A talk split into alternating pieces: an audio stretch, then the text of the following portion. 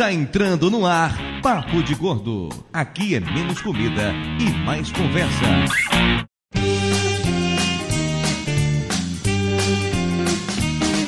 Hit the road, Jack. Don't come back no more, no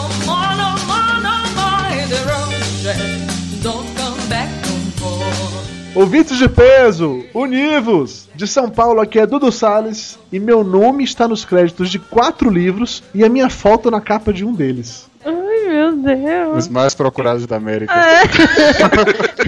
Grandes gordos e donos de gatos.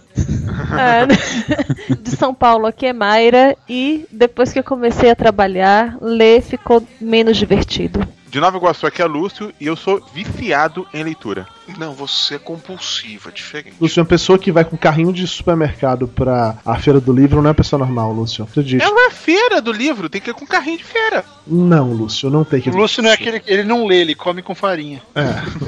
Aqui de São Paulo é Flávio e eu ainda vou conseguir terminar de ler Game of Thrones. Eu já desisti, cara. Tamo junto, tamo junto. Eu abri mão, eu abri mão, na boa. Porra, cara, os capítulos da Tia Zica são foda de ler, meu. Puta que pariu. Que é isso, o livro é bom pra caraca. Ah, mas passar pelos capítulos da Tia Zica é foda. Quem é a tia Zica? A Tia Zica é a, é a Viúva Stark. Ah, tia... É a Tia Zica, todo mundo que chega É, perto. graças a Deus eu, eu terminei de ler o primeiro.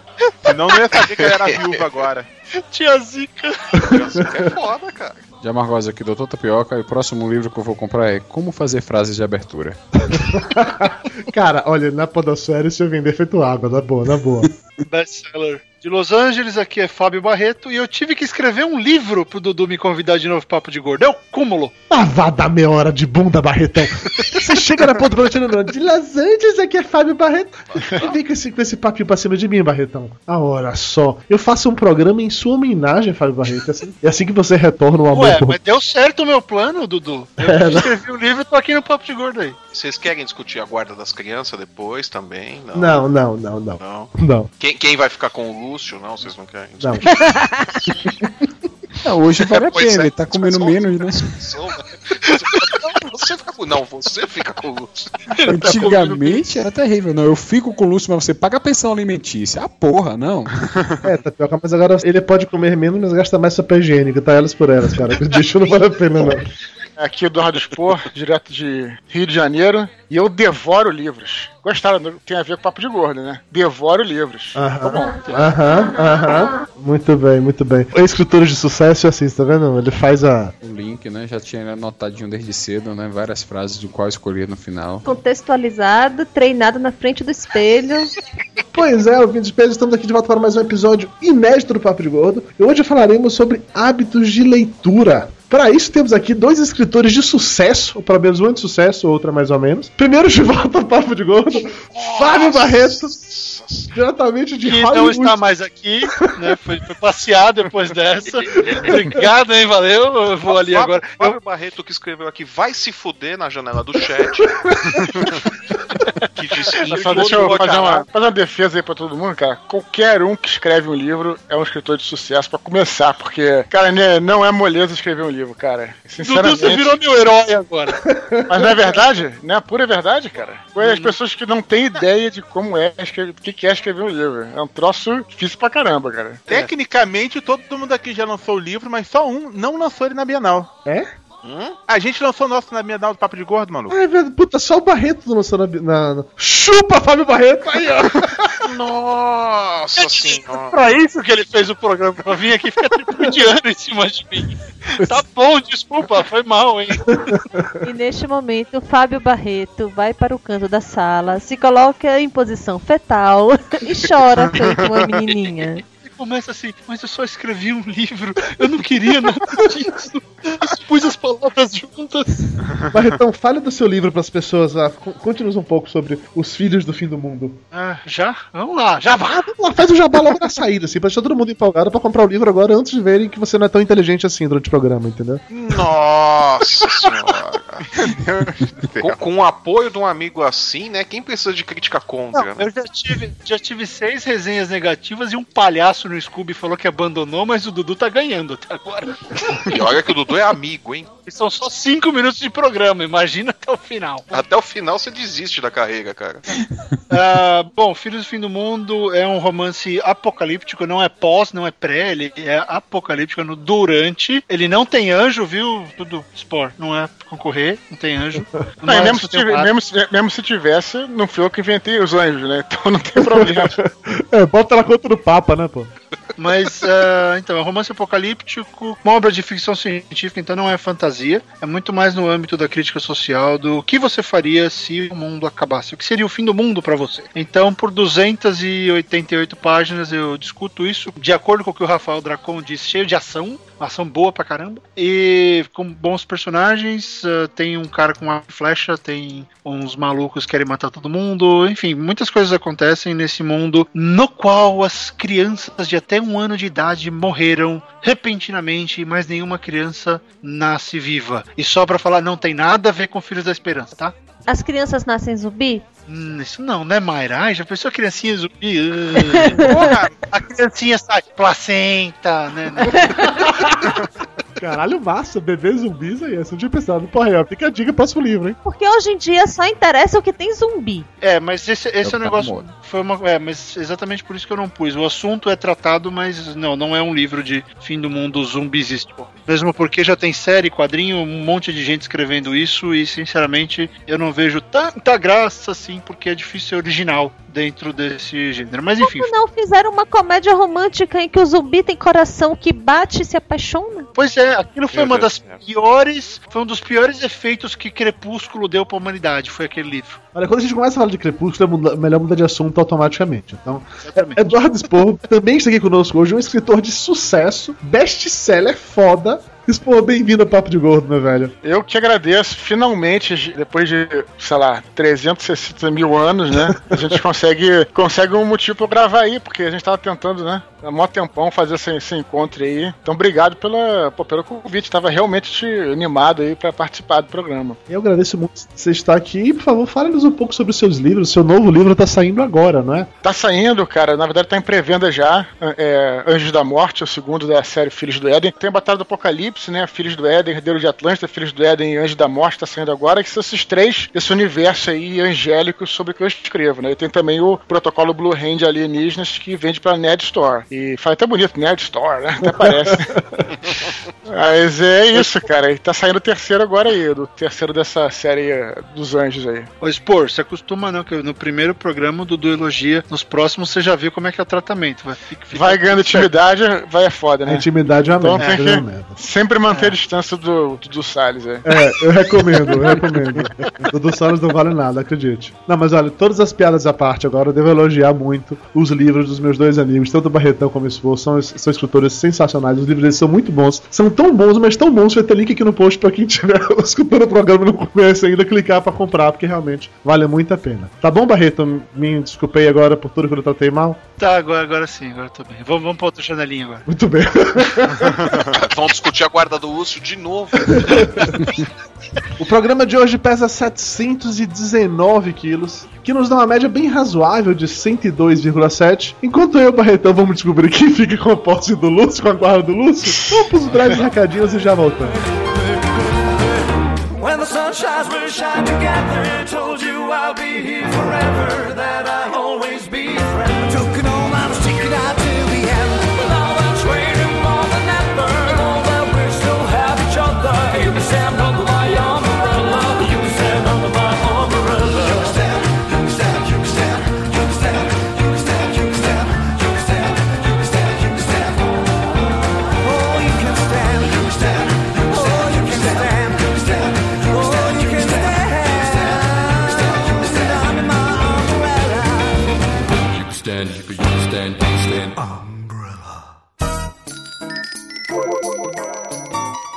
tem pão? Mayra já trouxe o café com bolo? Isso é bolo de quê, hein? Passa a, a faca. Pô, por favor, me dá esse pedaço de torta aí. Um pedacinho do canto, do canto. Rapaz, Dudu é tão gordo, mas tão gordo, velho, que ele foi batizado no Sil hoje. É, aquele cara é muito chato. Pão, o pão tá quente, eu quero pão quente. Ficou sabendo do Flávio?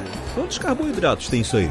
É muito calórico? Tem leitinho. Velho, passa o açúcar pra mim, faz favor. Velho, você veio tomar um cafezinho ou tá jantando? A comida é boa.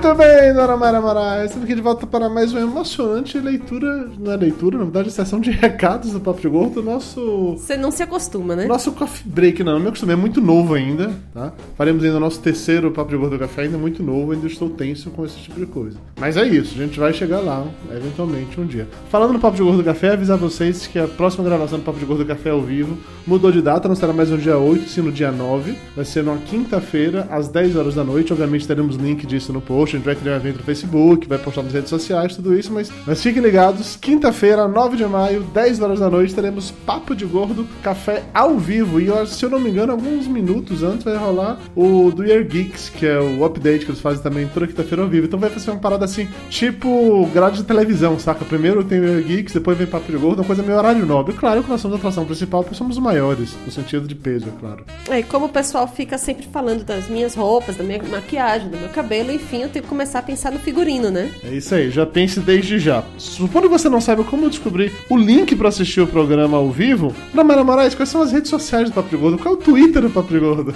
twitter.com barra papo de gordo ou arroba papo de gordo. E o Facebook?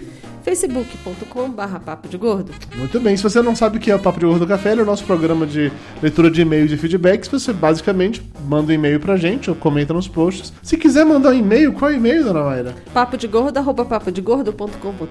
E vou dar uma dica pra vocês agora, que ninguém jamais suspeita disso. Mas se quiserem, vocês podem mandar e-mail separadamente pra cada um dos integrantes. Basta... Ah, não vou falar o e-mail de todo mundo, não! Não, precisa ser isso tudo não, mas assim, basta dizer que tem Dudu, Mayra, Lúcio, Flávio, arroba Papo de Gordo. Pronto, chega. Você chega em qualquer um de nós facilmente. Antes de encerrar essa sessão de recados, só lembrar pra vocês duas coisas. Lembrem, nós temos camisetas Papo de Gordo, estão à venda. Comprem, elas são muito legais, a galera curte e recomenda. Também no link desse post de hoje temos alguns dos livros indicados ao longo do programa, também com links para comprar. Se ficou interessado nele, compre. Você esqueceu de dizer, Dudu Salles, que é, gordo normalmente tem medo de comprar camiseta assim pela internet porque nunca, nunca cabe, né? Mas as nossas camisetas têm o tamanho DS. Exatamente, tamanho do Dudu Salles é garantir que vai servir em qualquer gordo. É, qualquer assim também? qualquer gordo tipo Dudu Salles. Ah, pronto. bom. É isso, galera. Valeu. Vamos de volta para o programa.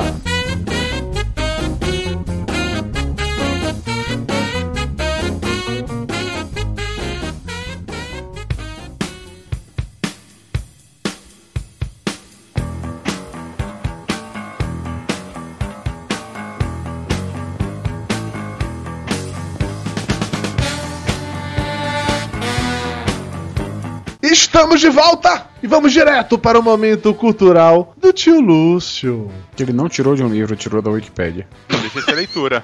A Wikipédia é literária também, afinal, ora bola. Tem letrinhas. Vamos Lúcio, a gente tem dois escritores de sucesso no programa, Lúcio. Não me envergonha. Por isso que eu caprichei aqui no, nos E o Barretão também, né? Fala dele. ok, ouvintes já perceberam que eu vou levar porrada e passar o programa inteiro. Vamos lá. A leitura é um processo cognitivo que consiste em decodificar determinados símbolos que constroem significados por meio de morfemas, sintaxe e semântica. Explicando de forma mais simples, leitura é o ato de ler. Para, Realmente, é bem mais simples. Mudou minha vida.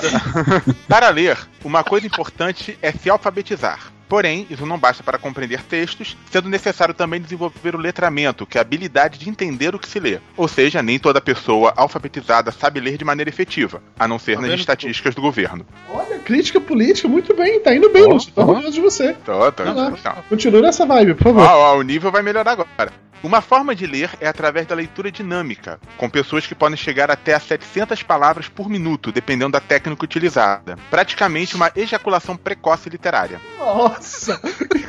Realmente, o nível subiu, então beleza. Em resumo, ler é uma das melhores coisas do mundo. Há milhões de livros espalhados por todos os países, por todas as estantes, por todas as bibliotecas, e certamente alguma coisa vai despertar seu interesse. Seja Odisseia, Moby Dick, o Primo Basílio, Harry Potter, ou em último caso, sessões de cartas das revistas de sacanagem. Tecnicamente a leitura, embora nesse caso o processo cognitivo esteja voltado a significar outro tipo de símbolo. Essa devia ser a piada final, é isso? Era o. Eu já falei que o momento cultural não é piada, não tem piada final, eu faço comentários observacionais. Lúcio, você começa falando sobre leitura, você fala paradas de se alfabetizar, você fala crítica do governo, e acaba com carta de revista de sacanagem, Lúcio. Eu sei que isso fez parte importante de sua vida, cara, mas porra, bicho. Pior, é, eu gostava, tinha cartas do fórum na ele mas não é o. É, O Lúcio decorava, inclusive. Você já mandou carta pra, pra fórum uma vez, Lúcio? Confesse, vá. Como era o nome que você colocava? eu na- não era tão criativo assim pra inventar historinhas. Eu era tonto, eu acreditava nas cartas. Sério, Barretão?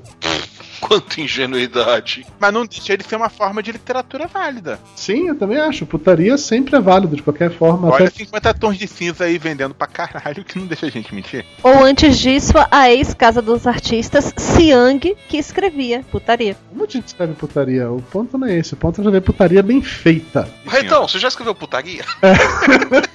Dadinho? Pera aí, vou escrever agora. É assim, ó. Pronto, escrevi aí no chat. Acabou de escrever no chat putaria. Acabei de escrever. Tá lá, escreveu certinho. Mas eu garanto, o Spawn não, não escreve essas coisas, não. Olha, não muito, mas as minhas leitoras mulheres, elas pedem mais, viu? Mulher que gosta dessas paradas, é engraçado, né? O nego fala que homem é mais sacana e tal, mas a mulher que gosta do. O homem é que gosta. A mulher gosta Ah. do visual. O, desculpa, Homem o gosta de- homem gosta do visual, a mulher gosta Homem- de ler sobre. Homem gosta de porradaria, luta, tiro, essas paradas, cara. Mulher que gosta da, da parada mais caliente, pode ter certeza disso. É, aquelas, aquelas Sabrina, Júlia, Karina, sei lá, que vende até hoje em Banco do Brasil e vende pra caralho, né? Literalmente, né? Ou pra caralho. pra outra coisa, né? Ou pra outra coisa, né? Pra periquita.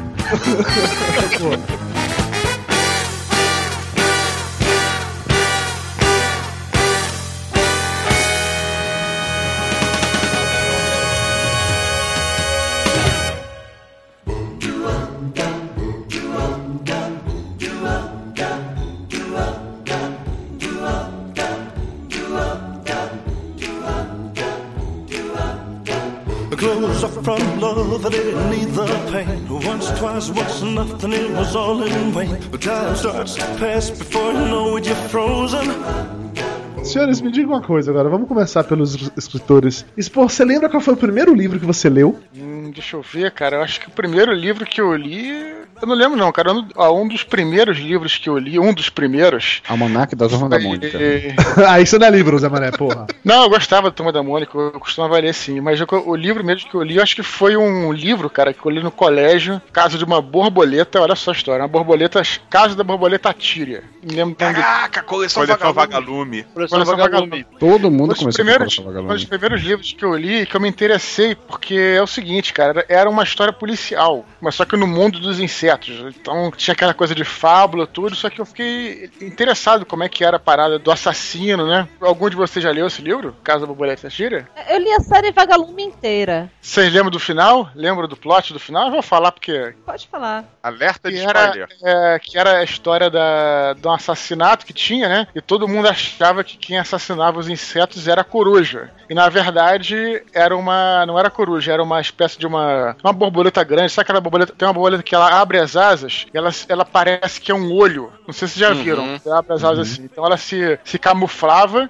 e, e todo mundo achando que era Coruja. a coruja e na verdade era essa borboleta aí. É tipo uma bruxa que a gente chama, né? Uhum. E achei maneiríssimo, assim, né? Que... Eu não sei se foi o primeiro, cara, mas acho que foi um livro que, que eu fiquei interessado pra ver como é que era o final, como é que era o desenrolar. Para da maneira, assim. Policial no mundo dos insetos aí. Cara, o foda é assim, antes da série Vagalume eu já eu lia outras coisas, né, de mesmo da alfabetização. E eu lembro de um que me marcou, que era Marcelo Marmelo Martelo. Alguém já leu isso? Eu lembro, eu li, eu li, eu li, já li. pra caramba. Eu não só li como tio Disquinho, pra falar a verdade, Marcelo Marcelo Marcelo.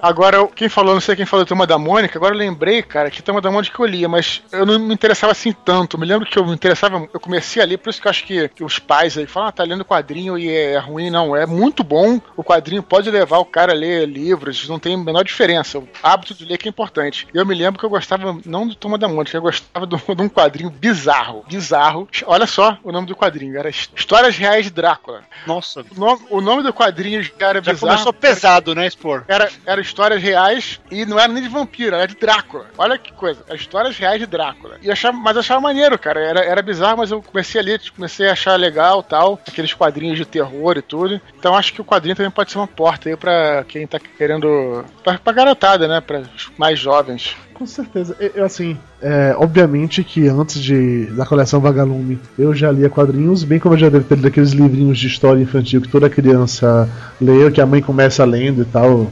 É óbvio, mas eu não vou me lembrar de nenhum deles. O livro mais marcante, assim, que eu me recordo da minha infância, que eu li, que eu gostei, que achei foda, também era da coleção Vagalume, era A Serra dos Dois Meninos. Que basicamente dois meninos ficavam perdidos numa serra e era o pessoal da fazenda pra resgatar eles quando eles estavam lá perdidos. Eu não lembro muito bem da história como era, mas foi uma parada que eu fiquei muito, muito ligado, assim, porque eu ia muito pra fazenda do meu avô, ia muito pra fazenda do meu pai. Eu ficava imaginando aquela situação, se eu me perdesse no meio da fazenda, se eu me perdesse no meio da serra e tal, como é que ia ser. Era uma parada que eu achava muito foda também. Pode ser talvez só impressão minha, não, não sei, porque eu não sei como é que é hoje em dia nas escolas. Mas eu acho que naquela época, por conta da coleção Vagalume, as crianças, meus colegas, tinham interesse maior em leitura do que eu acho que a galera tem hoje. Não- pode ser uma impressão falsa minha. Ainda existe a coleção Vagalume. Ainda existem os mesmos títulos, assim? Existe a coleção Sim, Vagalume, os mesmos títulos e vários títulos novos. Sim, eles têm uns policiais que eram muito bons nessa mesma linha de crimes e tudo mais. Tinha esse cara velho do diabo. Tinha a coleção Mistério do Marcos Rey, que era o Rapto do Garoto Dourado, Rapto do Garoto de Ouro, Mistério dos Cinco Estrelas, Cadáver Ouve Rádio. Bem-vindos ao Rio também era, foi legal. Toda a parte de ficção científica, de xisto no espaço, xisto não sei o quê. Xista era muito massa, cara. Xista era foda. Primeira ficção científica que eu li na minha vida. E não era Guerra só do Beijo, Vagalume, né? tinha aquela coleção para gostar de ler, que era de contos e crônicas, que era nome- nomes clássicos da literatura, não clássico sentido Machado de Assis, etc., mas clássico É, você tinha moderno. o Drummond, era- você tinha o. Exatamente, que era muito bom, muito bom. E ainda existe também hoje em dia. Tapioca, você lembra o seu primeiro livro, assim, pelo menos a sua recordação mais antiga de um livro legal? Rapaz, o mais antigo que eu lembro é da quinta série, que foi Os Barcos de Papel, também da coleção Vagalume. Barco de papel, esse eu não me lembro. É que o- lembro os guris se, pre- se perdem na caverna. E é interessante que tem dois meninos ricos e um menino pobre. Né? E eles são amigos entre si e eles acabam sendo- se perdendo no- numa caverna. E alguns é, bandidos encontram eles e acabam sequestrando eles. E aí eles tentam fugir. E é muito legal. E eles são encontrados exatamente por isso: que eles fazem uns barquinhos de papel e jogam no rio que sai de dentro da caverna. Com um bilhete dizendo que eles tinham sido sequestrados e que estavam perdidos e tal. E é muito legal. Foi o livro que, assim, o primeiro livro que eu li que eu falei, pô, ler é legal. Porque sempre que eu se comentava as pessoas mais velhas, assim, primos e minha irmã, que é mais velha que eu, ah, é um porre, ah, valeu curtir, curtir é insuportável, ah, é horrível, ler sem hora, como é que alguém consegue ler aquilo? O pior de tudo é assim, eu amei. Porque o que aconteceu comigo foi o seguinte: eu comecei na série Vagalume, eu sempre li bem antes os livros que depois a- as professoras iam me passar, né? Então a série Vagalume eu li na, na segunda, terceira série, e normalmente o pessoal lê na quinta. E quando eu cheguei na quinta série, eu comecei a ler os clássicos já, né? E já não suportava, por exemplo, Iracema, mas adorei Senhora, o Curtiço. Eu achava muito legal, muito parecido com a novela da Globo, inclusive. Tinha sacanagem no curtiço. Mas sabe que você tá falando uma Sim. coisa interessantíssima aí, das porque. perabenta, eu lembro até hoje da mulher das pernas perabenta.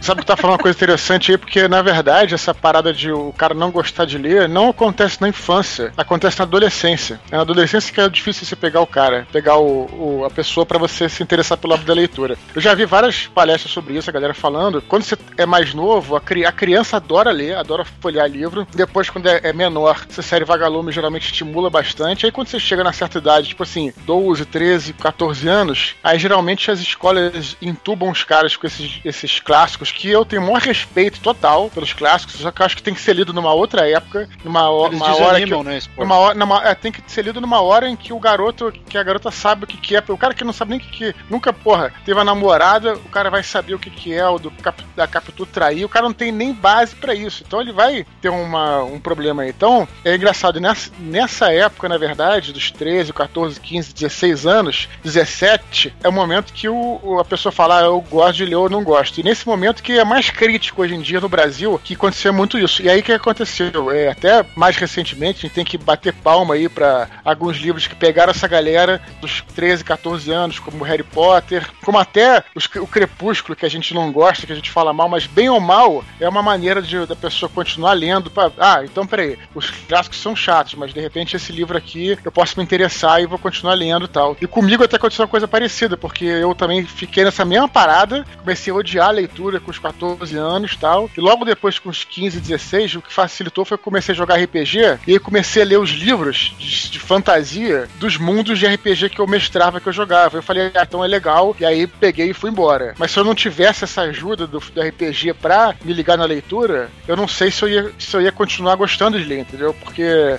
tem uma barreira. Uma coisa que você falou, eu achei interessante. Você comentou a questão do cara ter que ter a base pra saber, por exemplo, o que aconteceu com a Capitu e com o Bentinho. O fato de hoje a dinâmica social tá muito mais avançada e essas coisas estarem acontecendo bem antes, isso não transforma, por exemplo, não, não pode transformar o Dom Casmurro, por exemplo, em algo bobo. Em algo que, ah, ele não sabe se ela traiu ou não. Hoje em dia eu sei se a Não, pessoa porque tem traiu o, ou não. o contexto histórico também.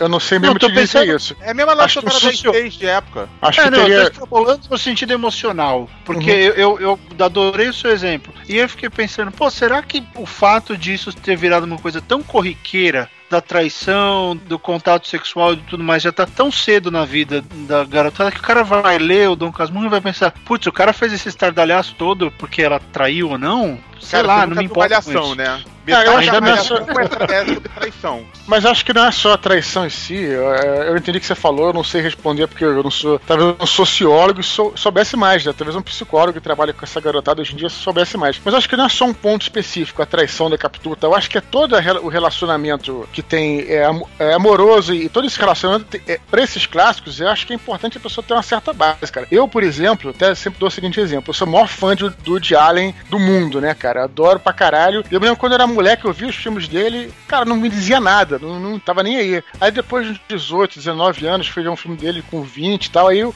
pô, já tinha passado por situações de, pô, de namorar e tudo e tal, e aí eu, caramba, peraí, esse cara tem interessante as coisas. E passava batido antes. Então, é o que eu tô dizendo é o seguinte: Justo. eu não sei como é que é a parada hoje em dia, não sei dizer, mas o que eu tô defendendo é que precisa ter uma mínima de maturidade, né, pra vivência, a pessoa entender certos tipos de livro, né, cara? Não tem que ler porque isso aqui é um clássico, tu tem que saber. E aí o que acontece? Quando você empurra um negócio desse, aí fica complicado, né, pra pessoa. Mas eu acho que a própria, a própria linguagem é uma barreira. Você para pra botar uma criança, um adolescente, vai lá, de 12, 13 anos, pra ler Senhora ou A Moreninha, o estilo de linguagem do livro é uma parada tão. não negativamente falando isso, tá? Mas tão arcaica, que são palavras que você não tá acostumado, são coisas que você não fala normalmente. É um relacionamento de homem e mulher que não se falam do jeito que você tá acostumado a ver. Acho que tudo isso acaba afastando um pouco também. É, mas e, e aí vem a, reboque disso, vem aqueles livros que vão pro lado contrário e que os professores mandam você ler tentando, ah, fala a linguagem do jovem, então vamos botar es- essas crianças pra ler, esses adolescentes pra ler isso e vai ficar bom. Aí começam a ler, na nossa época, né, Cristiane F, drogada e prostituída.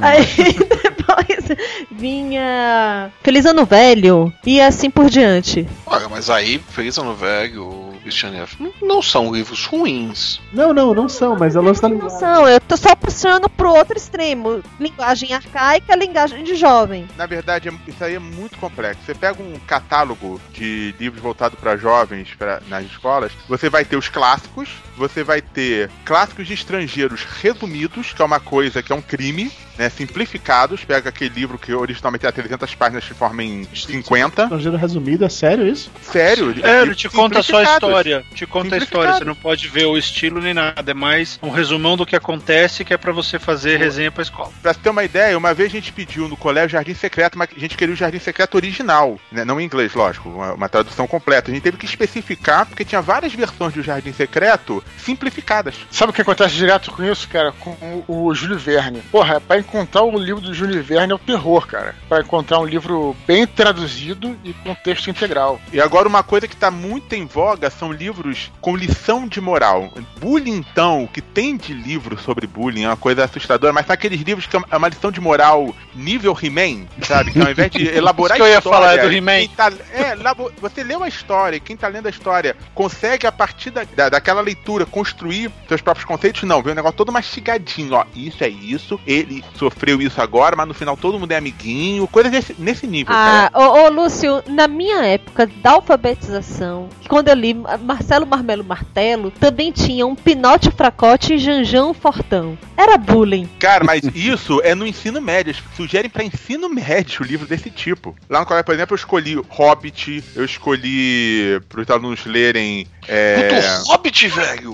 Porra, é essa? A Faleceu. Hobbit é muito bom. Não, eu não que sei, adora. O livro, o livro é difícil, cara, de, de você vencer, que nem o Game of Thrones, cara. Não, tô Não, dizendo que o livro o é Hobbit- ruim, não, ele é o difícil Hobbit- de você vencê-lo. O Hobbit é tranquilo de ler. O as Senhor dos Anéis é complicado, mas o Hobbit é tranquilíssimo. O Hobbit é um livro infantil. Super tranquilo, o livro tem, o livro tem música. É isso, com Todos os musiquinha e tudo. É só pular a música, pula a música. Ó, os alunos adoram. Todo eu boto mundo pula no música. sexto ano do fundamental, crianças de 12, 13 anos, os alunos adoram. Porque eles viram o filme. É, Não, eu já, não, já tem dois, três anos que eu boto esse, esse livro. Quadrinhos também, boto bastante. E tem gente que reclama, tem gente que adora. Só que a maioria dos colégios coloca clássicos, livros adaptados. E outra coisa que tá em moda agora são livros reescritos. Você pega uma história clássica, tipo Dom Casmurro faz lá Dona Casmurra e seu Tigrão. Oi? Opa! E aí o Dom Casmurro mora, na- mora no morro, é isso? Não, é uma mulher que é alguma coisa inspirada no Dom Casmurro, aí faz uma, um, traça um paralelo com a história clássica. Tem alguns legais, tipo A Moreninha 2, A Missão.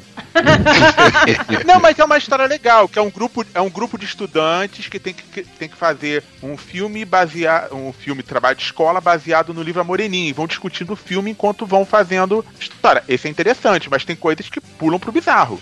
Eu, hein, tô com medo, Lúcio. Barretão, recupera-se do seu medo contando pra gente. Qual foi o primeiro livro que você lembra assim, de ter lido? Eu não, não lembro do autor, mas eu tenho certeza. Era uma autora e o livro se chamava João de Barro, que era basicamente um livro ilustrado que mostrava como o João de Barro montava a casinha. Puta, eu lembro desse livro, eu tive esse livro. Pergunta, pergunta. No final das contas, mostra o João de Barro prendendo a mulher lá, a, a passarinha. Não, o final era, era bom, ele terminava sem- antes de Ele prender a a esposa. casa e depois ele mata a companheira presa dentro da casa. Ele mata por que ele faz isso? Porque ele é louco.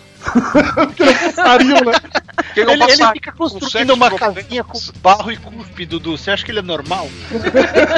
semanas fazendo a porra da casinha. A passarinha entra lá e fala: Nossa, mas eu preciso de uma cozinha maior, né? E, ah, quer cozinha maior, filha da puta?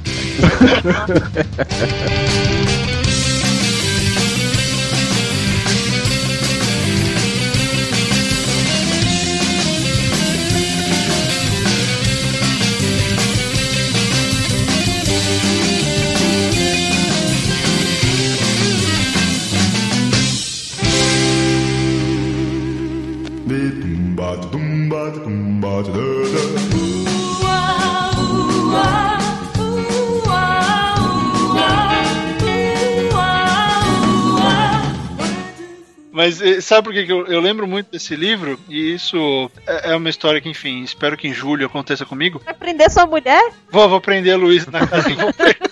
Ah, a escola fez a gente comprar o livro. eh, Tava todo mundo indo pra Bienal. Então a gente comprou o livro pra ir até a Bienal pra autora do livro autografar o livro. Então foi o primeiro livro e ainda foi autografado. Se perdeu na vida aí. Mas foi legal porque levou todo mundo. Acho que era a quarta série que eu lembro, assim. E levou todo mundo pra Bienal. Aí a autora assinou, conversou com a gente. Foi uma loucura. E eu lembro até hoje, assim. eh, Foi um livro bem bobinho, era super curto. Mas pra valer, assim, livro mais literatura. Mas pesada foi. Vocês falaram da, da coleção Vagalume. Eu li a Cachorrinho Samba, que era a outra coleção. E o primeiro livro que eu vi foi o. chamava A Montanha Encantada. Olha só, era um livro de fantasia. Tinha os moleques também na, na fazenda do vô. E aí eles viam um brilho no alto da montanha e resolveram ver o que era. E, e eles entram nessa montanha e a montanha tá cheia de anão, os caras estão lá minerando e encontrando joias preciosas e os moleques escapam da montanha depois e levam um monte de ouro pra eles e quando chegam na casa do avô, era tudo pedra. Porra, cara, eu acho que eu li esse livro, hein? Eu lembro desse, desse livro também. Eu tenho quase certeza.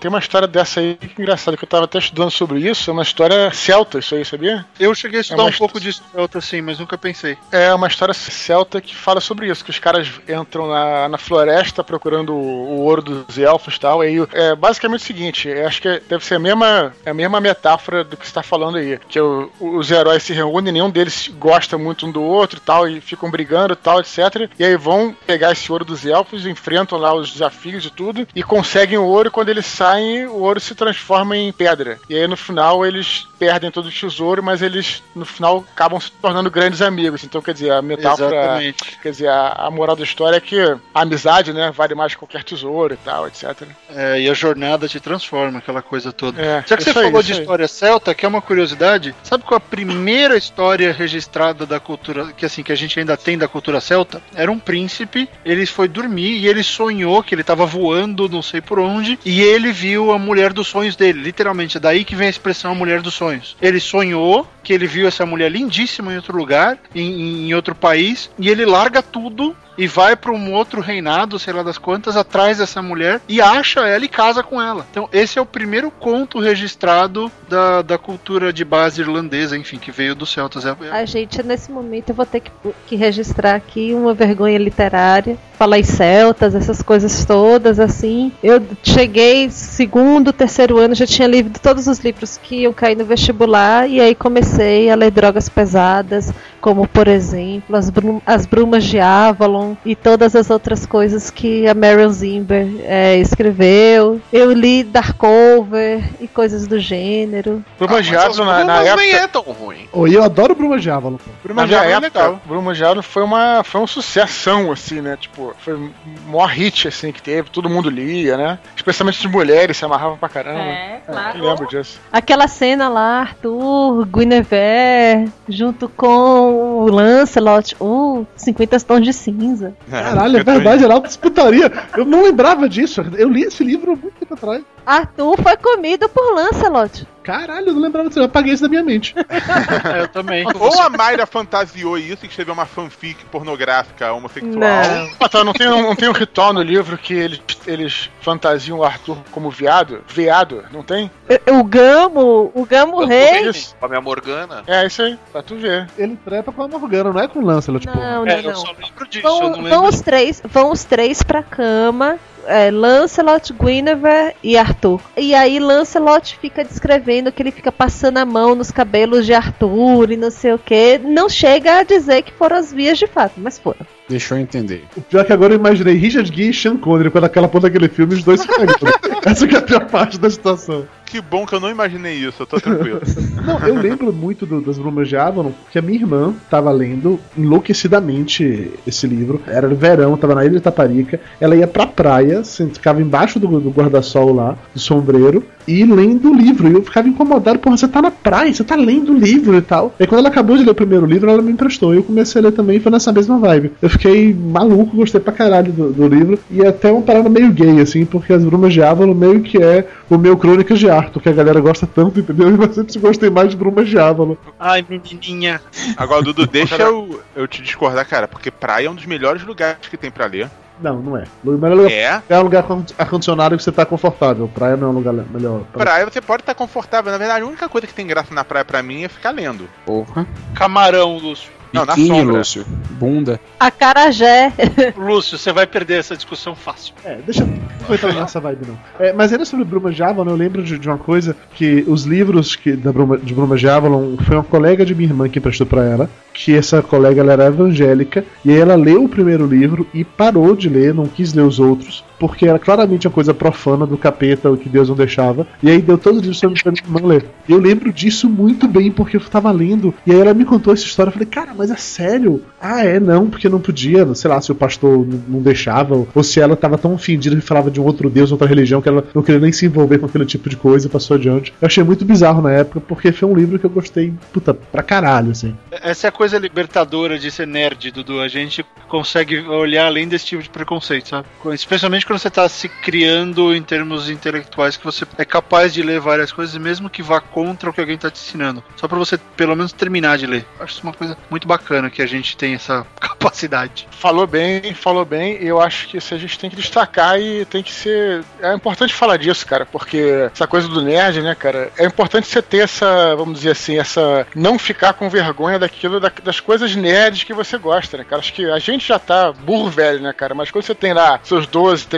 14 anos, 15, né, cara? Você gosta de jogar RPG, vai e faz o que você gosta, cara. É isso aí. É esse negócio que o Barreto falou é, não tem muito a ver com papo, mas é importante destacar, cara, porque deve ter ouvintes mais novos aí, é legal, legal falar isso. Serve pra literatura também, cara. É, eu tenho um exemplo na família muito claro. A minha cunhada ela é uma das pessoas mais religiosas e, e fiéis que eu conheço. E, e nada impede ela de ler tudo. De ler Brumas de Avalon, de ler Crepúsculo, de ler Artemis Fowl, de ler o livro do Dudu, de ler o meu A livro. única coisa que me Não, isso não, ela lê coisa Crepúsculo é boa. bom gosto. É, mas enfim, é, é, eu, só tô, eu, eu só tô medindo a questão do fato dela ler qualquer coisa que, em tese, que iria contra a fé dela, mas não vai porque ela tem a certeza dela. E a literatura é literatura. Exato, e esses livros, na verdade, eles não vão contra nenhuma fé. Eles são apenas o que são e você cria suas interpretações. Claro, tem alguns casos. Tipo, Crônicas de Nárnia é uma, alegoria defesa cristã. da- uma alegoria cristã. Mas mesmo assim, você pode ler sem estar muito focado É, nisso. mas assim, nas próprias brumas de Avalon se bate muito pesado no cristianismo, porque na verdade o cristianismo vai lá pra destruir tudo aquilo que tá sendo narrado. Se bate no cristianismo por conta do contexto em que está posicionado o livro, não Sim, porque sim. o autor queria ir contra o cristianismo. É diferente Mas, quando você está Lúcio- dentro de um contexto, por exemplo. Eu te entendo, Lúcio, mas exatamente o que você falou é a resposta. É o leitor que cria tudo isso, é o leitor que vê essa coisa proibida mesmo onde ela não exista. Então, por isso que eu levantei esse, esse exemplo de que uma coisa não, não afeta a outra se você não quiser, né? Uma coisa é Não, literatura eu concordo. fantástica. Você pode não gostar de um livro e ler esse livro como a maior prazer do mundo. Você pode, no final, achar uma porcaria, mas leu. É, é- é a lógica do- dos clássicos. Existem clássicos, ainda mais se você quer trabalhar com literatura, que você tem que ler. Você não precisa gostar, mas tem que ler. Vocês se lembram do primeiro livro que fez vocês pararem assim pra pensar durante um tempo? Vou falar sobre a minha experiência. Quando eu tava no terceiro ano, eu já, tinha lido todos os livros lá que tinha que ler, e aí fui pra literatura internacional. E daí caiu na minha mão o Admirável Mundo Novo. E eu lembro perfeitamente de ter ficado assim um mês inteiro digerindo aquilo tudo e analisando quem eram os Ys da minha vida, quem eram os alfa, quem eram os beta, é, o que, que eu estava fazendo da minha vida e o que, que eu ia me transformar dentro da sociedade ali, de que, que tipo de casta eu ia me encaixar. E aí apareceu o Dudu e a sua vida acabou. É, basicamente isso. Você resumiu muito bem, Beto. Acho que ela tá querendo dizer, de repente, um livro que não só tenha sido divertido, mas que tenha fe- feito você ver uma outra camada além da, da própria história, né? É aquela história assim, a Matrix caiu e você, você viu lá uns códigozinhos passando. Eu não sei se o primeiro, porque muitos livros fizeram isso comigo. Fui muito formado por literatura e por, por cinema. Então muita coisa eu aprendi com essas duas formas de cultura, mas tem um livro é mais recente, embora não, nem tão recente, mas foi a maior mudança, que foi ler Deuses Americanos do New Game. Foi um rolo compressor.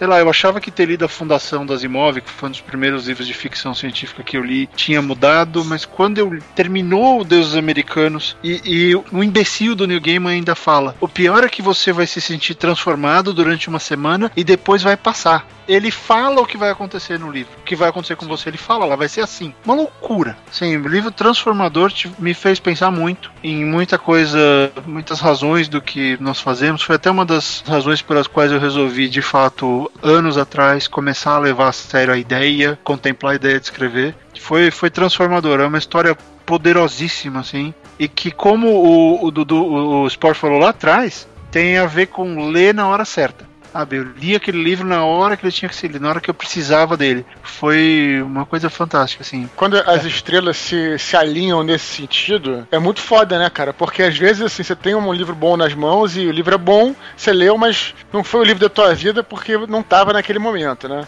E tem É. vezes que vão acontecer, sei lá, de repente, três, quatro, no máximo cinco vezes na tua vida, tu pegar um livro bom no momento que você precisa ler ele, você vai falar, ah, esse é um dos livros mais fodas que tem, né? E filme também acontece isso também, né? Mas fi- filme Muito. você, você, você vê mais rapidamente. E é incrível como o livro é isso mesmo que você falou. Então, já que vocês falaram aí de Admirável Mundo Novo, provavelmente isso aconteceu antes, mas eu vou falar de um livro que também marcou muito nesse sentido, que foi 84, do George Orwell. Que foi um livro que também eu comecei a ler, né? Um livro que, numa realidade alternativa, eu falei, ah, vou ler um livro que tá- é diferente, tá numa outra realidade. No entanto, porra, o livro tinha tudo que se passava, não na minha vida pessoal, mas na- no mundo, entendeu? Que se passava na política, que se passava na televisão, que se passava, porra, tudo. Então eu falei, caraca, que livro fascinante, né? Ele, inclusive, hoje é visto por muita gente como um livro importantíssimo aí, até hoje, né, cara? Então eu vou destacar ele, que realmente foi um livraço aí. Pô, muito, muito foda.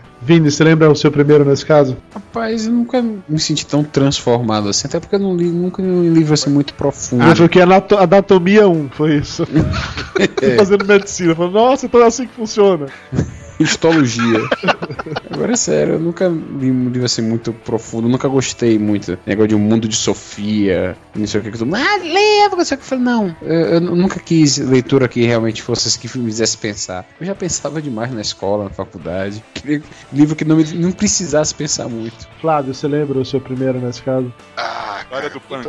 A hora do punk. É, eu acho que o primeiro livro, mas foi um livro que não, não é o livro que me fez pensar, mas foi um livro que, que me fez ver ou entender outros tipos de narrativa e, e tudo. É bem esse negócio, depende do momento que você lê, mas um livro que eu não esqueço quando eu li, não tem nenhuma grande história de vida, nada disso, é o caso dos Dez Negrinhos da Agatha Christie. Pela questão da, da solução que ela dá. É sensacional o modo como, como ela constrói a trama, como ela, como ela chega. É o final que eu, jamais podia esperar que, que o final fosse aquele que, a- que ela mostra. Eu falei, pô, mas nunca que isso, isso eu pensaria em algo assim, ou, ou imaginaria que isso seria a, solução, né? Você pensa em zigares de soluções, e aquilo ali foi, foi uma coisa que, de novo, não é um livro que muda a vida de ninguém, mas foi um livro que me mostrou que você pode trabalhar com qualquer possibilidade dentro de uma história, desde que, que o conjunto todo funcione, né? E o caso dos Dez Negrinhos eu acho que é um dos melhores livros da Agatha Christie, por conta do conjunto, como, como ele funciona. Mas é a hora que você lê, naquela época e funcionou. Quando eu li Belas Maldições do Gaiman e do, do Pratchett, teve um, um outro significado também, de, da questão do humor, do, do quanto que você pode ridicularizar o universo sem, ofen sem ser ofensivo e, e fazer um, um livro genial, que é o, o Belas Maldições, por exemplo. Né? Então é, é questão do, do momento que você lê, né? Lúcio. Tem vários. Já teve Revolução dos Bichos que eu li quando era muito pequeno, entendi parcialmente, depois li mais velho, absorvi muito melhor. Ah, Mas talvez os que tenham mais marcado sejam talvez os livros do José Saramago. O Evangelho segundo Jesus Cristo, é, Ensaio sobre a Cegueira, porque é o autor que mais me impacta. É, é o meu autor favorito. Se eu, tive- se eu fosse obrigado a escolher um, né? Não, não, não é o único, eu acho, mas se fosse obrigado a escolher um, é o, é o que mais me impacta nesse, nesse sentido. Poderia colocar nessa, nessa mistura o 100 anos de solidão, ou até o Amor nos Tempos do Cólera, formas diferentes de desenvolver história, o realismo fantástico, trabalhar de uma maneira você tem que fugir da, da realidade, ma- mas tentando absorver aquele universo, ent- entender aquele universo que é o mesmo que o seu, mas ao mesmo tempo é diferente, né? Um pouco diferente da literatura de fantasia, que eu também gosto bastante, mas que não teve esse impacto nesse aspecto assim de impacto de vida, né? Diz uma coisa, quando o Tapioca comentou que ele já tinha que pensar muito, ler muito para de trabalho e tal, vocês acham que tem uma diferença entre quando você tá lendo a trabalho e lendo por diversão? Não só o- a ma- a maneira como você escolhe o que você vai ler, mas a maneira como você absorve aquilo ali é diferente, não é diferente? Totalmente. Completamente. Inclusive, eu tenho pra mim que vão pra lugares específicos do cérebro. Sério, tipo assim, um pega o túnel pra esquerda, outro pra direita, assim. Totalmente. E quando o negócio embola, complica. A forma de pensar no que você você está lendo é diferente. Você lê estudando, você lê analisando, né? Você lê se querendo aprender. E quando você lê, ou pelo menos no meu caso, né? Quando você lê algo divertido, algo que você lê como diversão, você, parece que você desliga o seu, seu lado, como é que eu vou dizer, intelectual do cérebro. Você desliga um pouco a questão do pensar e vai mais pro lado do imaginar. Eu ia falar que o paradoxo é quando você lê sempre sem essa obrigatoriedade de aprender, você acha que acaba aprendendo mais ainda. E vou te falar por quê. Uma vez um cara me falou assim, eu tava conversando com um cara de neurolinguística, o cara me falou assim, olha, existem vários tipos de memória, e a memória que mais te pega mesmo é a memória sensitiva, que é aquela memória emocional, né? Então, assim, você pode não se lembrar do que, que você leu, mas você vai se lembrar com certeza do que, que você sentiu ao estar lendo aquele livro, ou estar vendo aquele filme, ou estar com aquela pessoa. A memória sensitiva, a memória emocional, ela é mais forte de todas. Uma vez o cara me falou isso. Então, eu acho que, de fato, isso acontece muito com a literatura, né? Às vezes, de repente, já está obrigado a ler,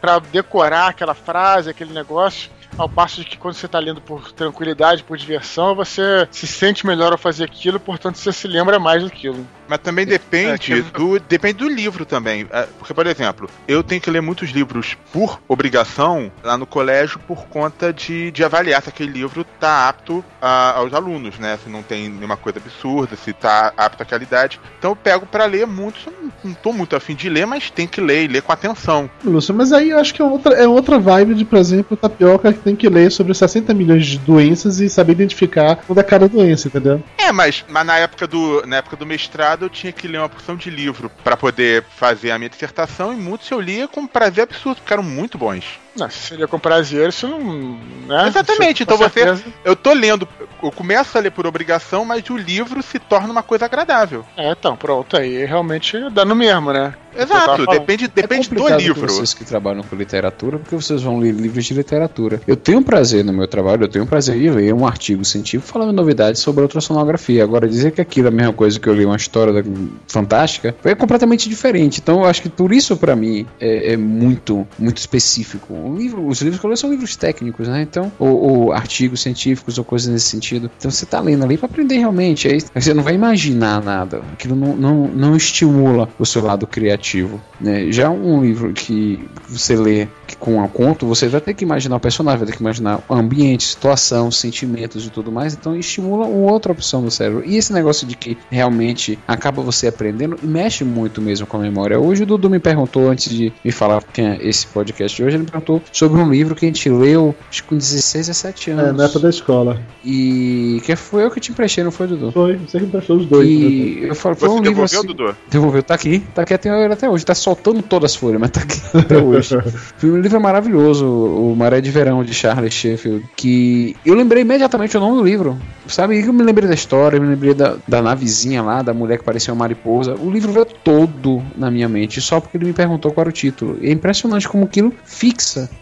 E você... detalhe que eu perguntei pra ele assim, Vini, como era o nome daquele livro de ficção que a gente leu na época da escola? Que eu acho que o título era Maré alguma coisa. Ele me respondeu na hora. O título era esse, o autor era esse, a continuação se chamava tal, não sei o que. Eu falei, caralho, mente de médico é foda mesmo aí, ó. Puta que pariu, velho. Falando nesse negócio de memória sensitiva, é legal que tem uma história, cara, é do livro que eu adorei quando eu li, Shogun, a gloriosa saga do Japão. Vocês devem ter ouvido falar já, eu já falei 300 mil vezes no Nerdcast. É um livraço, né? E esse livro tem uma coisa que é interessante, que é o seguinte: esse livro foi um dos responsáveis, ele foi editado na década de 70, e foi um dos responsáveis por trazer ao Ocidente o interesse pela cultura japonesa oriental em geral. Só que ele é um romance, né? Então, como ele é um romance, é uma história de ficção, é claro que o autor muda algumas coisas, né, na hora. E aí o que aconteceu? Não deu outra, né, cara? Os historiadores caíram de pau, caíram de pau, caíram de pau, não sei o quê. E, no entanto, por mais que os historiadores antes disso aí tenham feito livros maravilhosos sobre a história do Japão, nunca foi o mesmo sucesso. Por que, que nunca foi o mesmo, mesmo sucesso? Porque é uma história, é um romance, fala sobre a história do Japão, e como é um romance, tem uma história, tem romance mesmo, né? Tem luta, tem traição, tem tudo. Aquilo, quando o cara leu, de novo, a história da memória sensitiva aí. O cara se emocionou, a pessoa se emocionou lendo aquilo. Então, por isso que despertou tanto interesse. Não porque pô, a história do, do, do Daime ou do, do Sr. Feudal, não, isso é de menos. Foi os personagens que despertaram o interesse e a emoção daquele cara, né? E é foda depois os historiadores falarem mal, porque o fato de ter existido o Shogun permitiu que eles depois editassem muito mais livros de história mesmo sobre a história do Japão. Então é interessante. Então, mais uma vez, tá aí a mem- a memória de como é que você se sente lendo aquilo, a emoção que você tem, sendo importante pra você se lembrar daquela parada que você leu. Um, um bom exemplo nesse mesmo caminho são os livros do Laurentino Gomes, o 1808 e 1822. São livros de história, falam da história do Brasil, mas desenvolvidos num estilo, no estilo romanceado, sem inventar nada, totalmente baseado em fatos, mas que é muito bom, muito bom e faz você se interessar bastante por aquele tema. Sim, eu gosto muito. Tem uns dois livros aqui, eu acho eles muito, muito bons, de verdade. Tem outro cara que eu, que eu nunca li ele, mas também faz uma coisa parecida, que acho que é Eduardo Bueno, se eu não me engano. Também os livros dele são Eu- muito bons. Eu nunca li nada dele, mas é engraçado que os historiadores, alguns não todos, né? Não pode generalizar, inclusive tem o maior respeito aí pela, pela categoria, mas é, tem alguns que ficam mega recalcados com isso, cara. Porra, mas não, pô, como é que o cara pode escrever, nego lê e a gente escreve a coisa perfeita, né?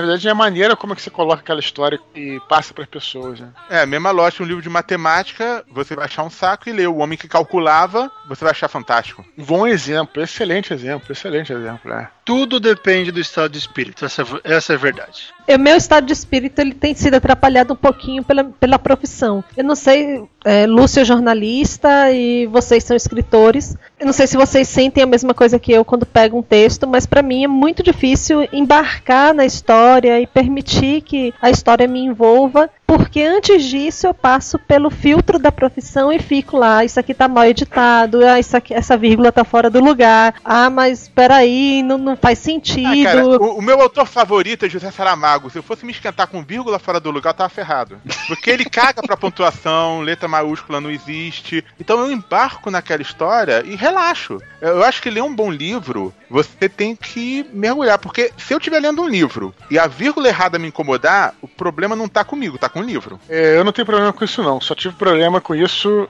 com três livros até agora. Os meus. Que aí eu leio e fico preocupado no que, que tá errado. Agora, quando não é meu, cara, eu tô nem aí, bicho. Saio lendo e, e se tiver ruim eu passo. E muita, uma coisa que eu faço muito nos livros é se vocês. Contasse com vocês. Tô lendo um livro que eu me amarro e tal. Dá um exemplo. Um outro livro que eu adorei, que foi Pilares da Terra, do Kent Follett. Adorei esse livro, foda, sobre Idade Média. E tem umas partes lá que falam sobre a construção da catedral, de uma catedral. Meio técnicas, que é maneiro tá no livro. É melhor ter do que não ter. Só que eu achei chato. Então aí, eu, tranquilo, cara. Se não me incomodava. Eu passava a fazer uma leitura mais ou menos dinâmica do parágrafo, beleza. E aí continuava, eu vou embora. Eu comigo eu consigo fazer isso tranquilamente. É, as musiquinhas do Não Hobbit. esquento, não. Não, não sou do Hobbit, sou dos Anéis, né, cara? Tipo, É, não, desculpa. Outro parece, Anéis. ali- aliás, parece dos seus anéis do Hobbit, parece que inclusive esse negócio de fantasia, inclusive quando eu li Crônica- Crônicas de Dragonlance também tem isso. Porra, cara, escritor de fantasia que escreve prosa, meu irmão, não se mente a escrever música que fica uma merda.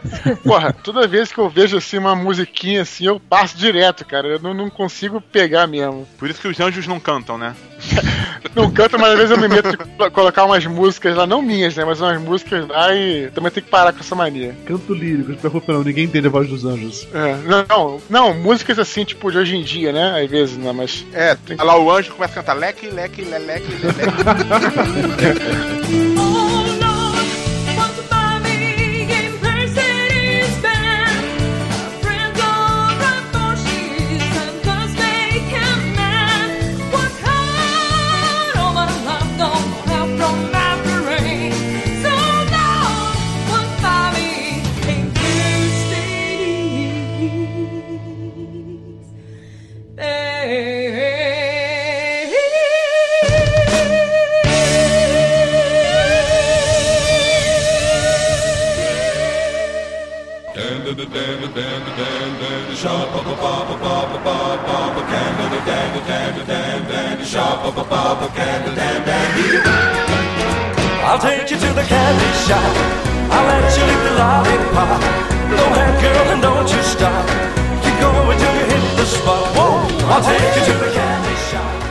Pessoas, me digam uma coisa, quantos livros vocês leem hoje, por semana, mês, ano, que seja? Vocês ainda têm tempo de ler? Porque eu te confesso que eu, Eu sinto muita falta da época que eu lia, sei lá, um livro por mês, um livro a cada dois meses. Hoje eu consigo Só ler. Por pé livro. Trabalho. Agora, especifica, por prazer ou o livro como um todo? O livro Por técnico. prazer, Lúcio. Trabalho é outra vibe. Livro por prazer. Vai ser sua distração. Você vai se divertir lendo um livro. Você não está pesquisando pra fazer alguma coisa. Você está lendo porque, por exemplo, eu li esse faz pouco tempo agora a- aquele livro lá, O Gonzagão de Pai pra Filho, que era na verdade o Gonzaguinho e Gonzagão, que o filme se baseava no livro e tal. Eu li faz pouco tempo porque eu queria ler. Porque eu gosto do Luiz Gonzaga, me interessava pela história, não tinha nenhuma obrigação de ler. Eu li porque eu queria realmente ler. Mas eu assim. leio sempre uns três ou quatro livros simultâneos, né? De preferência bem diferentes uns dos outros. Aí no ano eu costumo ler, sei lá, uns quatro livros por mês, mais ou menos.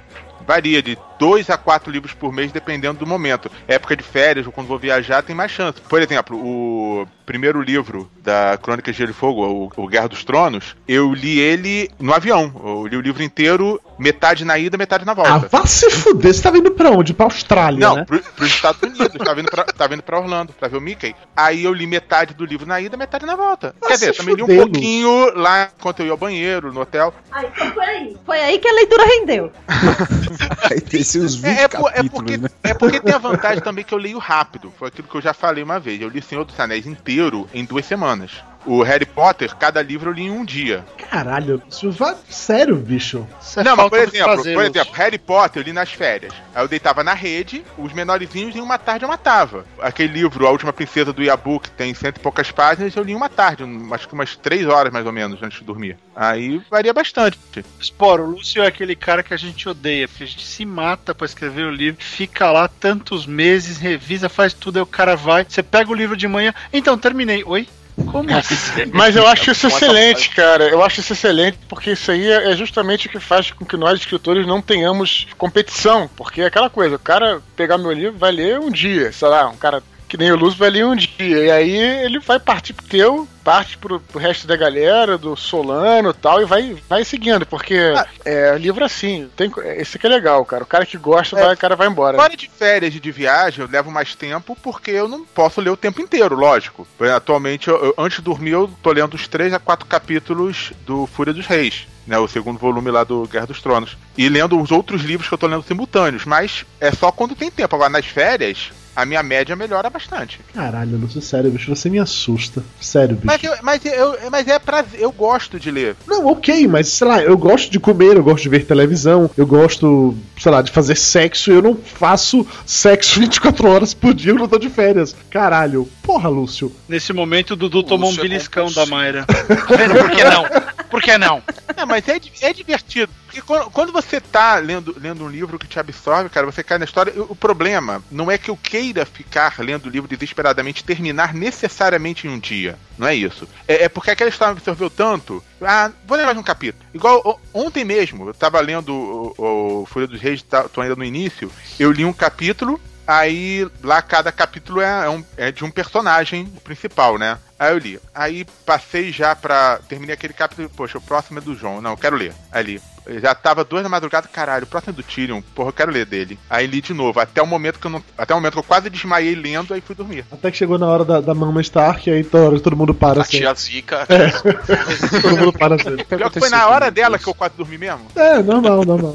Sabe com, É, com, os comigo aconteceu isso? são foda. Foi com o Código da Vinci, velho. Eu não conseguia dormir. Rubem reclamava. Eu fui pra sala com o livro, velho, mas eu não conseguia parar de ler. Mas uh, o, o Código da Vinci, o Anjos e Demônios, o, como é o nome do autor mesmo do, do que eu esqueci? Dan Brown. Dan Brown. Isso, ele escreve o livro de uma forma que é pra você não parar de ler. Ele faz capítulos curtinhos com 3, 4 páginas. É, é quase uma cena cada capítulo, entendeu? Fica mudando de assunto e voltando o tempo todo. Ele não completa. Ele para na metade, puxa outro assunto, aí volta pra aquele outro e você, pô. Parece que tá vendo um roteiro, parece que tá assistindo uma série. um Alguém aqui gosta de, de dar uma parada no livro antes de terminar o capítulo? Claro que não. Não, não. eu, não. eu li um livro, cara, chamado. É, como que era o nome mesmo? Alguma coisa de Apocalipse, que tinha um capítulo gigante da Bíblia.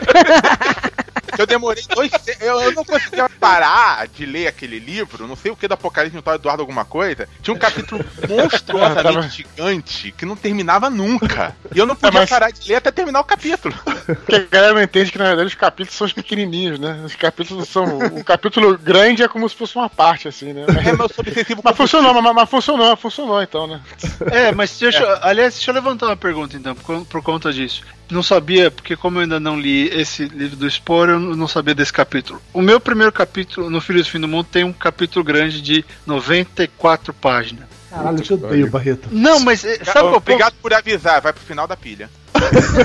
Esse não é um capítulo, é um volume. É o primeiro volume Então, do livro. Porque eu nunca me incomodei com capítulo, porque eu não leio por capítulo. E aí as pessoas começaram a falar disso. Pô, mas tem um capítulo grande, mas eu sério que isso faz diferença? Nunca fez diferença pra mim. Faz diferença então? Pra mim, assim, não vou dizer que faz diferença, mas eu prefiro, sinceramente, prefiro capítulo pra dar uma parada, porque é o seguinte, cara, o capítulo funciona como uma micro recompensa da tua leitura. Você fala, ah, caralho, consegui terminar isso aqui, entendeu? Um então a achievement. pessoa se sente que você tá mexendo com o psicológico do cara. Então o cara fala, ah, então beleza, já, é que nem jogo de fase, já viu? Ah, venci o, venci o bicho da fase, venci o próximo inimigo, venci não sei o quê. Então quando termina um capítulo, é uma micro vitória que ele tem ali. E aí ele vai É se tipo, já estimula pra metade, continuar. já tô na metade dessa bosta, tomara que acabe logo, sei como é. É. eu, eu gosto, cara. Falando a respeito de capítulos grandes, o Machado de Assis resolveu isso, né? Com a história de pode pular a partir daqui porque isso não vai te fazer falta. Mas ele indica isso bonitinho no livro? Sim, memórias póstumas.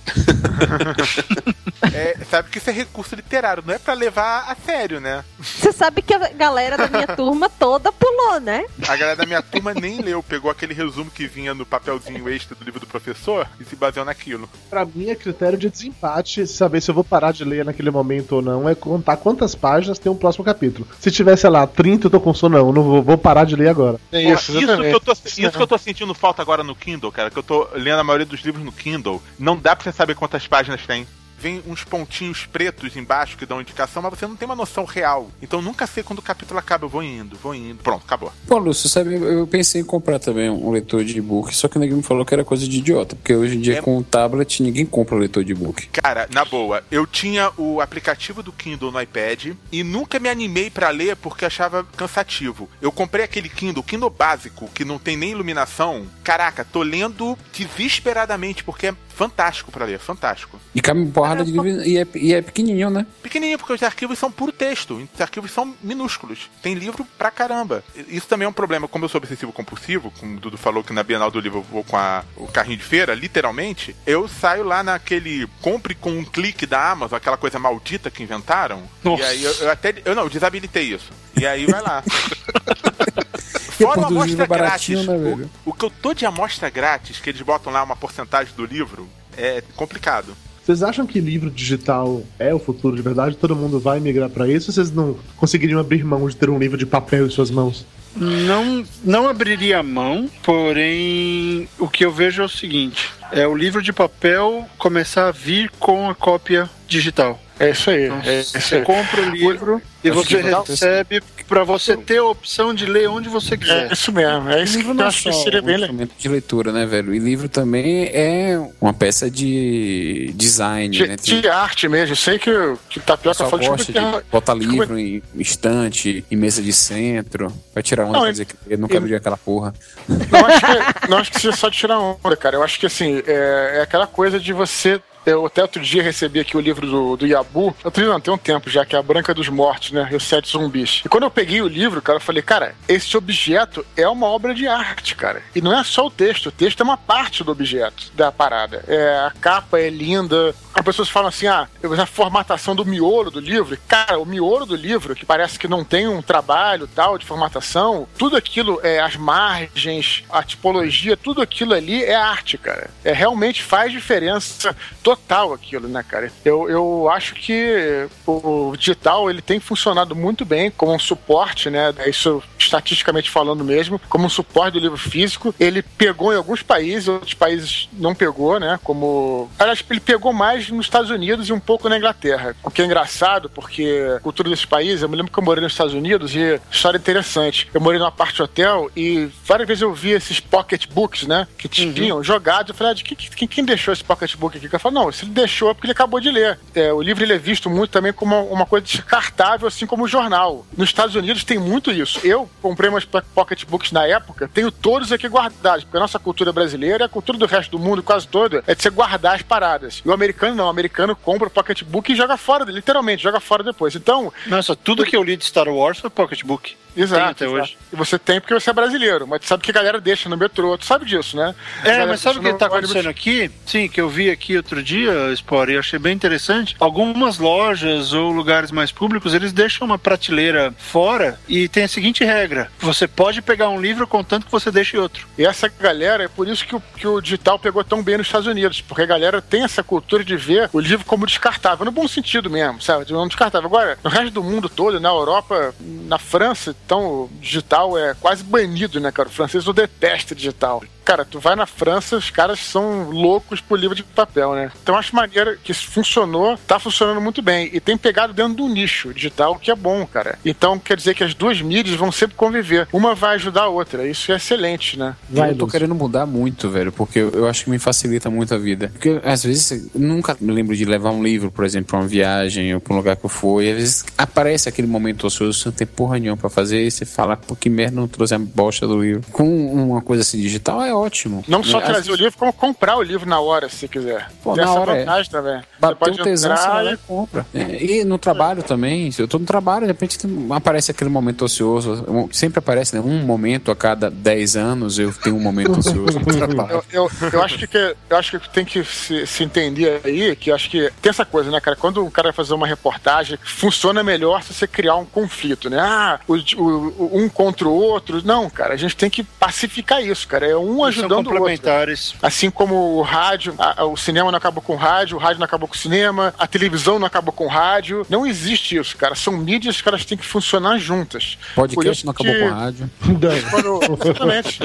Por isso, quando o Barreto falou aí que esse negócio do cara comprar o livro e viu digital de graça, eu acho que isso é o futuro total. Pô, eu acho que isso aí é, o que funciona legal mesmo. O cara vai ter o gadget dele, ah, eu comecei a ler o livro em casa, tô indo pro trabalho, em vez de levar o livro, eu vou botar no meu iPhone, beleza. Então eu tô lendo no iPhone, chegar em casa, eu vou relaxar, vou pegar meu livro de papel e vou continuar lendo. Pô, isso seria isso É, que é legal. sabe que eu falo isso? Até pela questão da música, porque hoje se você compra o CD, você tem posse do MP3. Você comprou a música, você joga ali no iTunes, o iTunes mesmo copia pra você, você coloca no seu iPhone, onde você quiser. Então você, você pagou por ele. E é uma coisa interessante porque se o cara tem a opção de não piratear, ele vai usar essa opção. A pessoa que é séria. Isso aí. Comprou o livro e aí ele vai ter a opção que é a seguinte: por exemplo, eu gosto muito do Neil Gaiman. Eu faço questão de ter tudo do Neil Gaiman em papel. Mas tem um outro autor, sei lá, o Martin, que eu não ligo muito, eu posso ir lá e comprar o do Martin no, no digital. Mas o Gaiman, eu faço questão de ter as duas coisas. Então eu vejo que o livro, livro impresso, ele vai seguir um pouco o caminho que o cinema preto e branco seguiu, ou que o vinil acabou seguindo. Vai virar uma coisa de nicho, não vai embora. Só que quando as editoras perceberem que vender o direito à leitura e não vender a mídia, que é o que elas fazem hoje em dia, elas vendem o papel. Não, você tem que vender o direito daquele cara ler aquele produto, na maneira como ele quiser. Na hora que isso mudar, aí a gente vai ter um próximo degrau aí, escalado. Fala. É, a gente tem, a gente tem duas coisas. Por exemplo, a pergunta que o Dudu fez foi sobre o que a gente acha, o futuro. Eu, particularmente, adoro o livro de papel. Sou daqueles que acabou de pegar o livro, a primeira coisa que faz é abrir no meio e cheirar. Né? Aquele cheirinho da cola do livro. Nojo. Caralho, Lúcio, sério, eu me lembro de nunca pegar o livro no estado seu. Tem cara. muita gente que faz isso, não vem com história, não. Sim, e é o que eu falo. Pra mim, o, o que eu sinto falta no livro digital são duas. de poder interagir com a coisa. É de E ter cheiro. poder matar de barata, poder né? mar...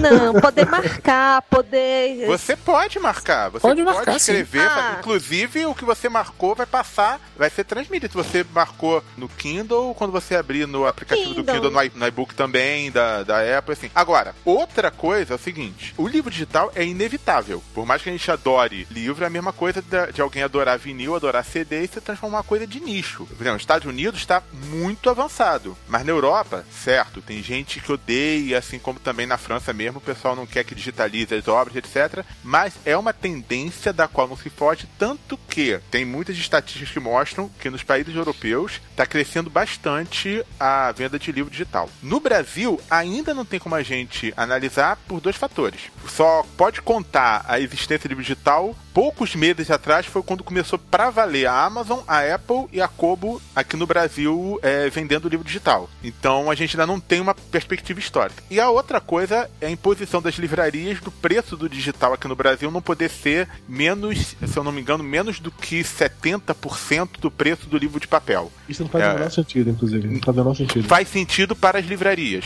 que é, é quem fica com a maior porcentagem do preço de venda de um livro. Entre 50% e 60% do que você paga na- no preço de capa fica com a livraria e com a distribuidora. A menor parte vai para o autor. Agora, o livro digital não tem como fugir. Tanto que tem muita editora no Brasil, inclusive, estão lançando selos só para livros digitais. É, histórias curtas, crônicas, livros escritos especificamente para isso. E, na boa, eu tive dificuldade para desapegar. Igual tive dificuldade para desapegar de comprar CD e começar a comprar música digital, eu tenho dificuldade de desapegar do livro porque eu adoro livro, adoro ver uma estante cheia de livros, aquela coisa linda. Mas a tendência que eu percebo, e, na verdade, a tendência que muita gente do mercado percebe que eu tô repetindo por ler e concordar por observação, é que vai tomar um caminho parecido com o cinema, que se reinventa para poder levar as pessoas para sala de cinema, com 3D, com as telas gigantes. O livro de arte, a experiência que não pode ser reproduzida no digital, vai ser os livros que vão ser valorizados. Mas ao mesmo tempo nós temos plataformas de livro digital que estão sendo muito melhores que o de papel. Nos livros técnicos, por exemplo, se o Tapioca for comprar um livro, um Atlas de Anatomia, ele pode comprar um livro digital de Atlas de Anatomia que vai ter animações, vai ter som, vai ter muitas coisas. Já tenho. Ah, então, que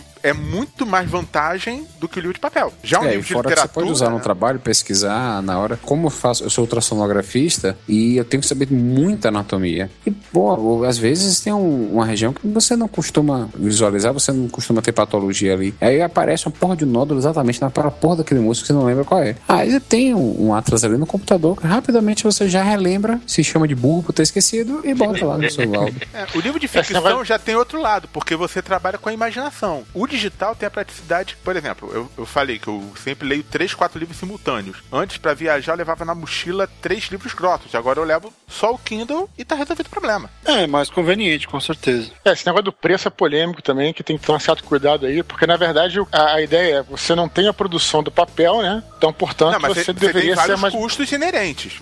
Tem custos. não, Ó, é o mais que barato, sai? mas não O é que muito sai, mais Lúcio? barato. Nossa, a questão do preço aqui é interessante também, porque tem que ter um meio termo na parada. É claro que ele tem que ser mais barato que o, que o papel, mas não pode ser muito mais barato também, né? Porque tem que tomar um certo cuidado, porque o que se faz muito, né, que é o que algumas empresas estão fazendo, e também é perigoso isso. Por exemplo, vender o livro por 1,99, 2 dólares e tal. Beleza, o livro de repente tem no domínio público, ok. Mas pro artista, para todos os profissionais envolvidos, é hora da gente brigar contra isso, literalmente. A gente quer que seja o melhor possível pros leitores, mas já também é importante você valorizar o trabalho, cara. Sim, tipo, porque existe também um custo de produção daquela, não produção física, né? É, existe o custo do, do artista, do escritor, da editora, tudo isso tem custo. Então é. é- Não, tem- mas tem é, a custo porque é- distribuidora também, que vai ficar o arquivo lá Sim, do- sim, lá do- claro, do claro, claro, Tanto claro. revi- vai ter o revisor normal, o revisor gramatical, mas tem Revisor também o correto. revisor de verificar que o EPUB, ele, Claro. o EPUB, ele tá direito. Então tem muitos custos. Eu Não quer, eu- quando eu falei, eu posso ter me expressado mal, eu não quis dizer que Uhum. o livro digital ele tem que ser muito mais barato. Inclusive porque o livro digital, o percentual de direitos autorais pro autor costuma ser maior do que no livro físico, por Uhum. conta do equilíbrio de custo. Porque também, imagina, o autor ganha em média 10%. Se o livro for 1,99, ele tá ganhando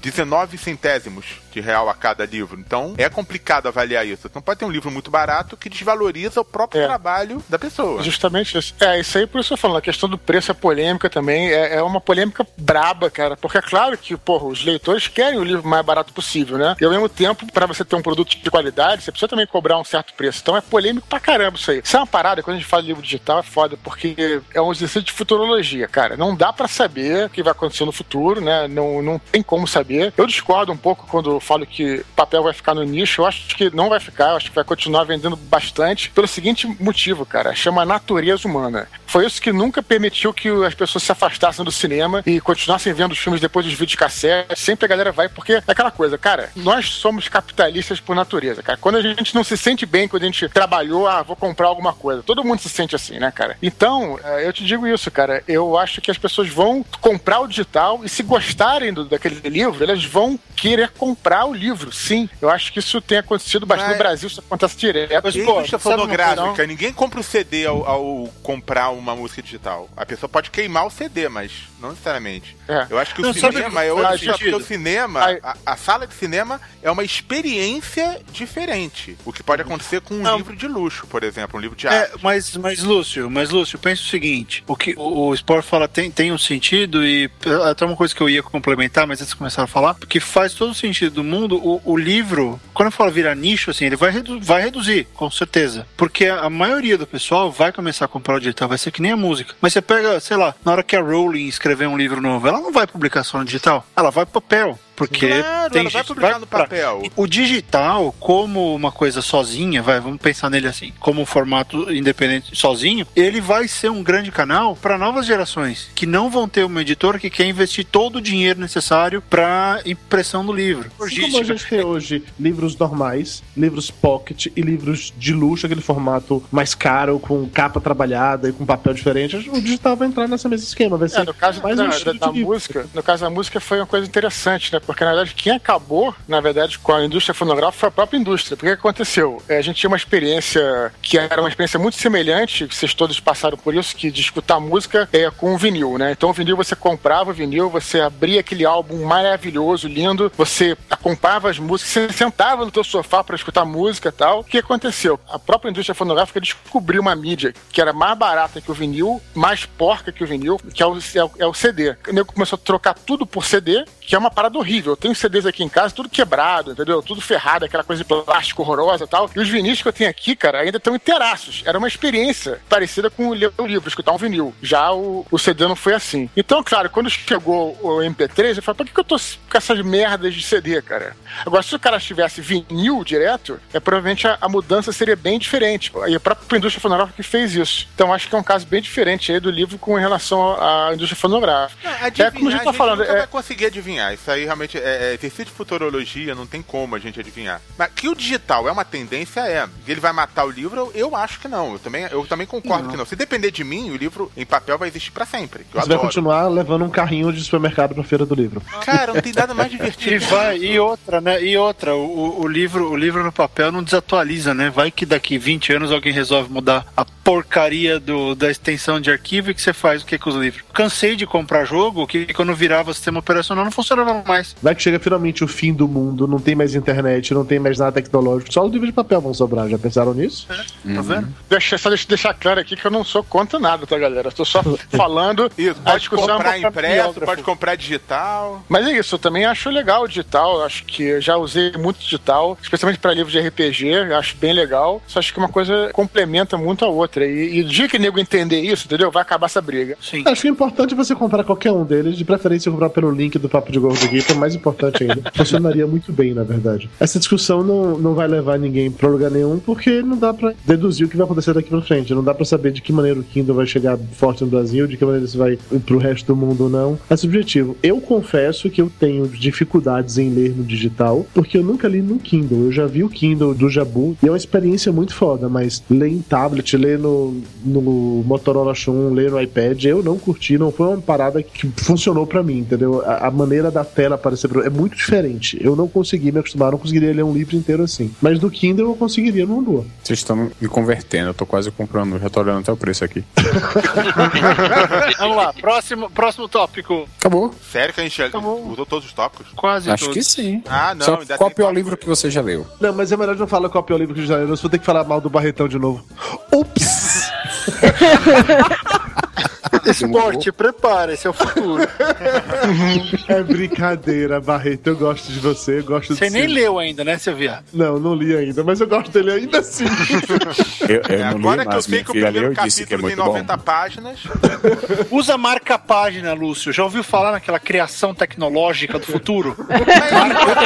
O problema é que com marca-página você nunca tá sabe onde é exatamente pra você parar o capítulo. Me tocou no ponto sensível. Antes de você comprava Opa. um livro, você ganhava um marca-página. Hoje em dia não ganha mais. Por quê? Custo.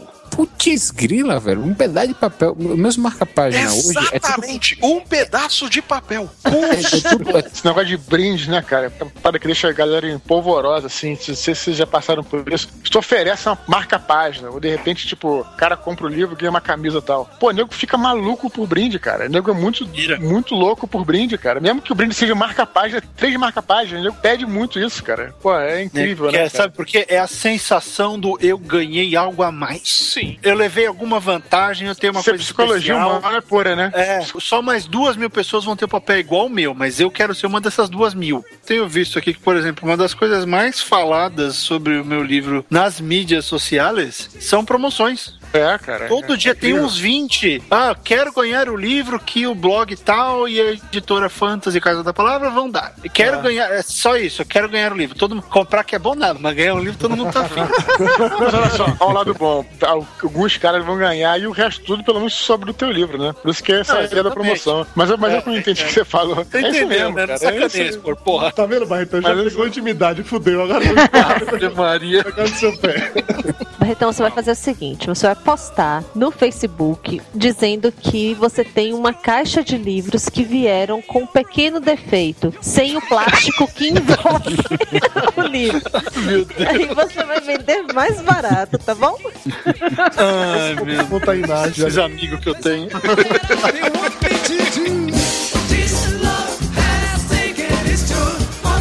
She said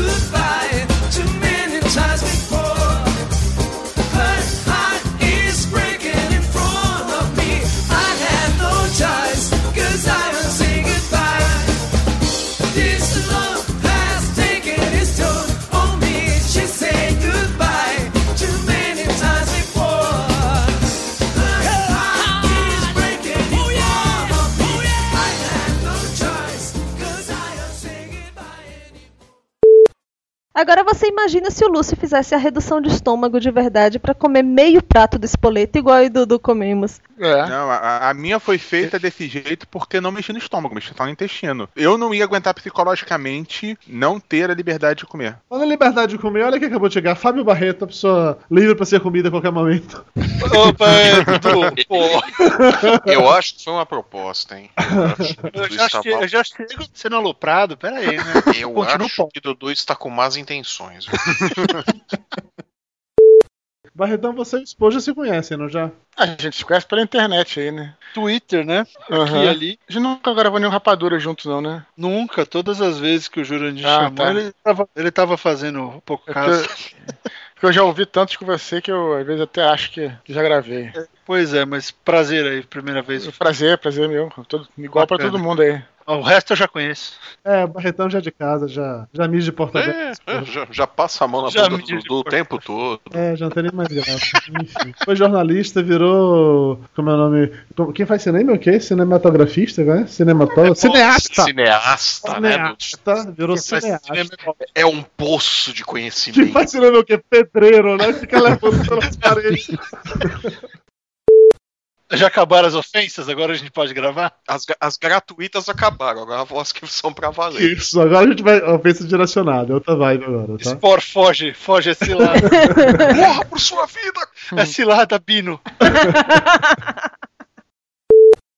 ah, o Tapioca eu não conhecia, não. Não, Barreto, já gravei contigo uma vez. Da, da única vez que eu gravei, você tava, Tapioca? Acho que tava. Você gravou um homem única vez o que, Barreto? Vá se fuder, cara. Tô gravando cinco papos Você não, você não me chama, seu gordo bobo. Eu não te chamo mais, você me trocou pelo Jurandir, só por isso. Te troquei pelo Jurandir. O Jurandir sempre Quer grava em cima da hora de tarde. Vocês querem que a gente vá pra uma outra janela pra vocês discutirem a relação? A gente abre outro chat, começa o programa e quando vocês. Depois, quando vocês se entenderem, vocês voltam, tá? Vocês vão discutir o custódio das crianças agora também, não? Não, senão a Mayra fica brava comigo. Mara já, Mara já está aqui quase me batendo já, tá achando que eu tô flertando com você, Barretão. De novo, né? Papo de Gordo. Com a gente é menos comida e mais conversa.